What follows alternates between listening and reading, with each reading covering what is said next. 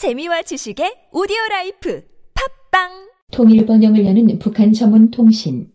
NK투데이 공식 팟캐스트 스케치북.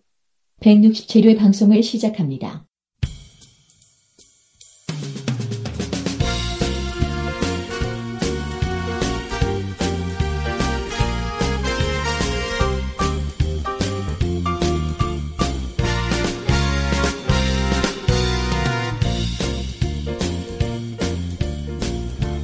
자, 이 주의 이슈.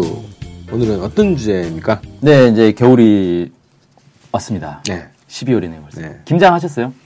김장하신 거를 받아주세요. 아, 요즘 보통 그러죠. 음.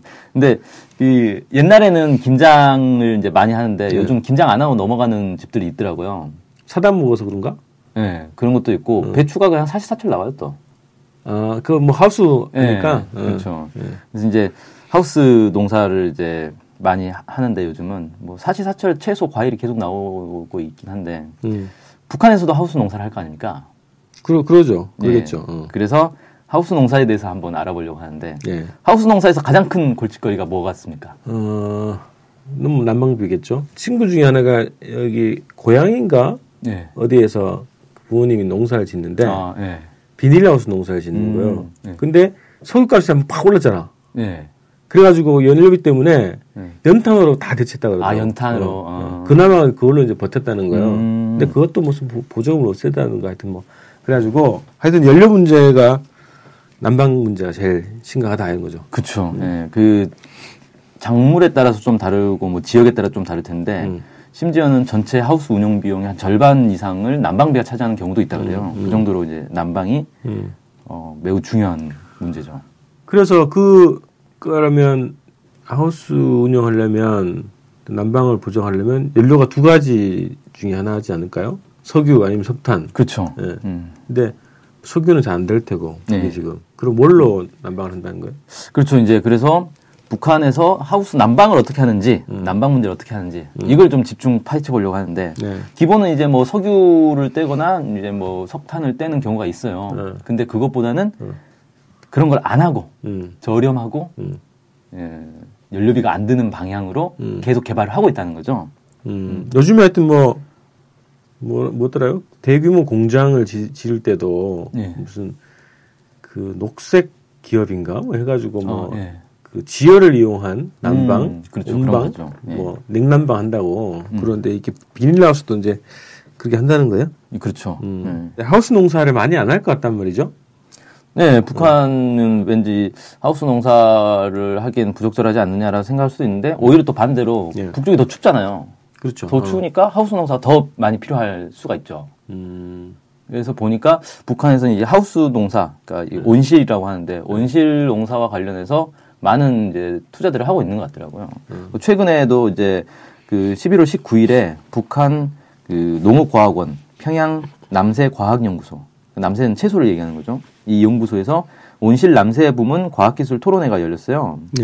그래서 이 토론회에서 무슨 얘기들이 나왔냐면 뭐 채소 온실 설계와 건설, 운영, 이 온실 채소 육종과 재배, 예, 과학기술적 문제 이런 것들을 이제만 발표를 했다 그러는데 음, 지난 3월 3일에 그 나왔던 MBC 보도에 따르니까 지난해 그러니까 2014년 한 해 동안 북한 전역에 이 51만 평에 달하는 수천 동의 온실이 들어섰다 그래요. 음. 그 정도로 북한에서 새롭게 계속해서 이 비닐하우스를 어, 짓고 있다. 비닐하우스예요 그러니까 온실이라고 하면 비닐하우스도 있고 유리로 된 것도 네네. 있고 그런데 보통은 이제 그 비닐하우스까지 다 포함해서 얘기를 하더라고요. 음. 북한에서는.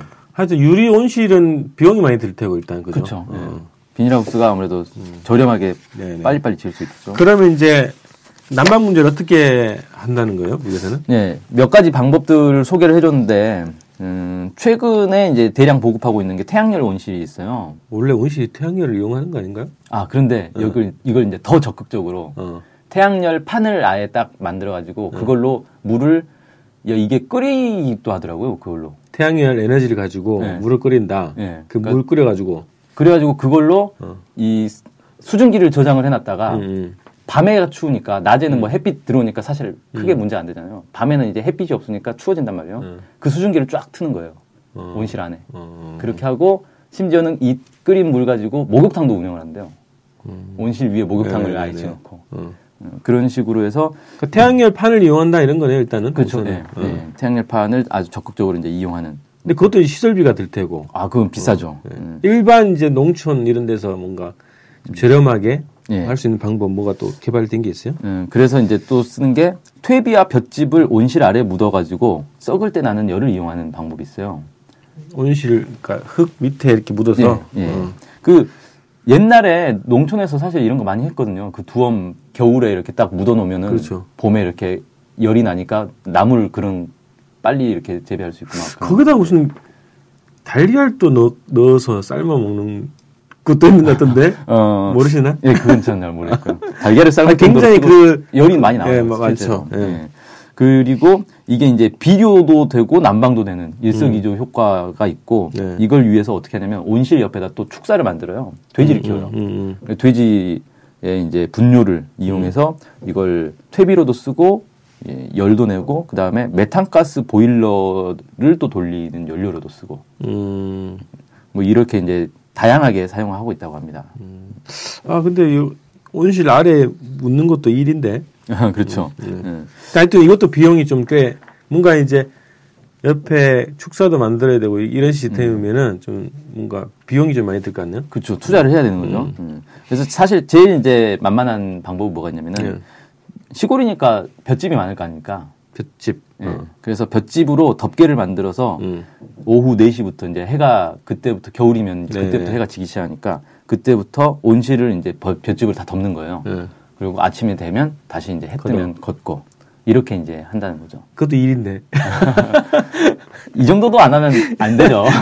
하긴 뭐 아, 제가 너무 게을러가지고. 근데 네. 좀 번거롭다는 말이죠. 이게 예, 뭐 그렇죠. 이렇게 뭐 노동력이 더 많이 투입돼야 되는 또 방식이니까. 예, 예. 음. 그래서 아예 만들 때부터 좀 구조를 음. 좀 따뜻한 구조를 만들 수 있지 않을까라고 생각할 수 있잖아요. 음. 네. 그래서 어떻게 하냐면은 북쪽에다가 흙이나 돌로 담을 쌓아요.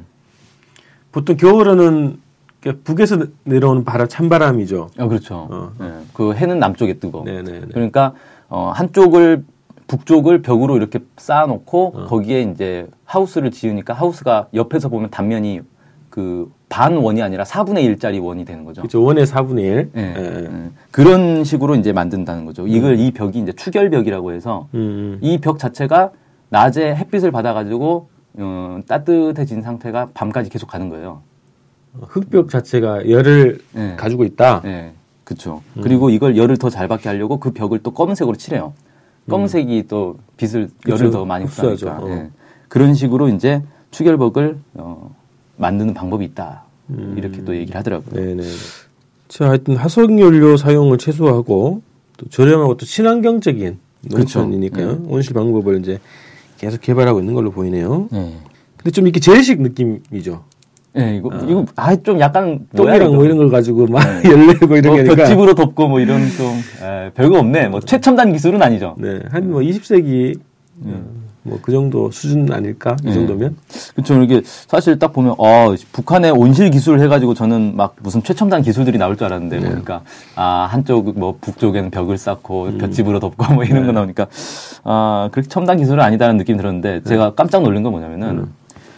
중국에 중국에서도 이제 하우스 농사를 많이 짓단 말이에요. 음. 근데 중국의 첨단 이 무가온 하우스 그러니까 무가온. 네, 무난방 뭐 가온이니까 뭐 난방을 하지 않는다. 그러니까 무난방 하우스라고도 하고 무가온 하우스. 열을 추가로 네. 지원하지 않는 그런 그렇죠. 온실이다. 뭐 난로를 떼지 않는 온실인 음, 거죠. 음, 음. 그런 게 있다 그래가지고 조사를 해봤어요. 와 씨, 중국에 이런 첨단 무가온 하우스가 있다 그래가지고 음. 봤더니 북한하고 똑같은 거예요. 벽을 쌓는다. 네, 북쪽에 벽 쌓고 어. 벽집으로 덮고 그걸 최첨단 하우스라고 소개를 했더라고요. 아, 최첨단이에요? 네. 어. 그럼 어려운 기술인가? 어려운 기술 아닌 것 같죠. 어. 근데 이 한국에 이게 지- 이제야 이제 좀 조- 좀씩 도입되고 있는데 네. 화교들이 들어와가지고 중국의 어. 기술을 네, 전수해주고 네. 있는 거예요 한국에 네, 지금. 네, 네. 음. 근데 아니 뭐 이 별거 아닌 것 같은데 근데 이 벽을 쌓는 것 자체가 좀 기술인 것 같더라고요. 어, 그게 왜 기술인지 모르겠네. 그냥 쌓아가지는 안 되고 네. 아마 거기에 이제 뭐 어떤 재료를 넣고 뭐 어떤 구조를 하느냐 뭐 이런 것들도 음. 좀 필요한 것 같고 네네. 아무튼 그래서 사실 중국의 그 가장 중국의 이 채소 가격을 좌지우지하는 데가 음. 이 산둥성이래요. 예. 산둥성의 서우광시가 중국 이 북부 최대 과채 단지인데 여기가 그 인공위성으로 딱 찍으면은 도시 전체가 그냥 하우스 쫙 덮여 있어요. 음. 하우스 엄청 많거든요. 어, 여기서 나오는 채소들이 이제 한국에 물밀듯이 들어오는 거죠. 음, 중국 전역으로도 퍼지고. 무섭네. 어. 예. 근데 여기 있는 하우스들이 거의 대부분 난방을 하지 않는 하우스라 합니다. 음. 그리고 난방을 하지 않는 비결은 바로 그런 북쪽으로 식으로. 벽을 쌓고 예, 볏집으로 야, 덮고. 그러면은 생산비가 확, 확 떨어지네, 그죠? 그렇죠. 그러니까 이 엄청 싼 가격으로 한국에 물밀듯이 어. 들어올 수 있는 거죠. 아유 무서워. 근데 이제 저는 어떤 느낌이 드냐면 음. 첨단이라는 게 꼭 무슨 대단한 무슨 전자기기를 동원하고 네, 네, 네. 이런 게 아니라 이런 정말 돈 안 들고도 할 수 있는 이런 기술들. 이거는 자연 자연과학이네요. 예. 자연에 대한 정확한 이해. 그렇죠. 뭐 수학도 필요할 것 같고 이렇게 각도. 그렇죠. 어, 예. 그렇군요. 음. 그래서 이런 기술들이 있는데 한국의 하우스들은 보면 사실 이런 거 전혀 신경 안 쓰잖아요. 그냥 평지에다가 그냥 그렇죠. 어. 딱 지어놓고 어. 난방 열심히 보일러 돌려가지고 음, 하는 이런 방식인데 사실 좀만 신경 쓰면 이런 것도 할 수 연구하고 개발할 수 있는데 그러니까 이거 비용도 많이 안 들 것 같고 기술만 좀 전수를 받으면 예. 야 농촌에 적극 보급을 해야 되겠는데요? 예, 예. 그죠. 그래서 한국에도 지금 이제 조금씩 이렇게 화교들을 통해서 음. 기술이 전해지고 있고 또 자체 예. 연구도 막 사람들이 해서 아직까지는 근데 이게 그 건축비는 좀 더 나온다고 하더라고요. 그냥 하우스 짓는 것보다는.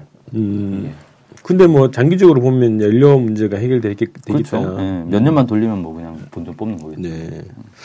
아, 우리 치전전에 대한 개념을 또 다시 잡아야 되겠네요. 아, 그쵸. 어, 꼭 무슨 기기가 동원되지 않아도 음. 가능하다. 그런 생각이 듭니다. 어쨌든 저기 그 볏집 이렇게 덮는 거는 그 음. 자동화 시켜야 되겠네. 그렇죠. 예. 어, 문안방 온실로 연료비 0에 도전한다 이런 거네요. 네. 네. 그럼 중국은 0인가요? 연료비가? 지금 그렇죠. 그 어. 거기에 있는 하우스들은 대부분이 난방을 안 한다 그래요. 어. 거의 위도가 서울하고 비슷한 위도라고 하더라고요. 거의 어, 음, 서우광시가. 예. 아, 우리도 빨리 도입을 해야 되겠네요. 네. 자, 이렇게 해서 2주의 이슈, 어, 마무리하고요. NK투데이 여기서 마치겠습니다. 고맙습니다. 감사합니다. 예.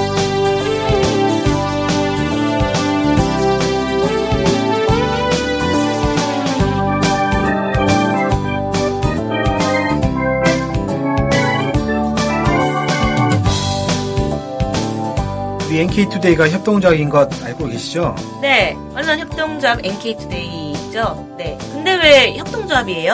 협동조합은 지분과 상관없이 조합원 모두가 동일한 권리를 갖는 민주적인 조직 형태거든요. 아, 그래서 요즘 뜻있는 언론사들이 협동조합으로 바꾼 추세입니다. 네, 진짜 멋있어요. 약간.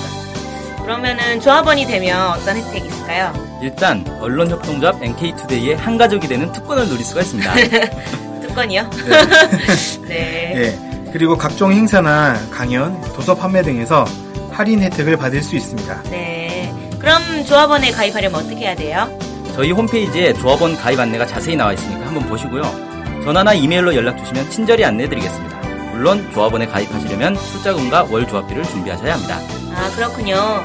어쨌든 북한 소식을 정확히 보도해서 통일을 앞당기는 언론협동조합 NK투데이의 조합원이 꼭 되어주세요. 그리고 조합원 가입이 부담되시면 유료 구독자로 가입하셔도 좋습니다. 혜택은 똑같습니다. 자세한 내용은 nktoday.kr로 들어오셔서 확인하십시오.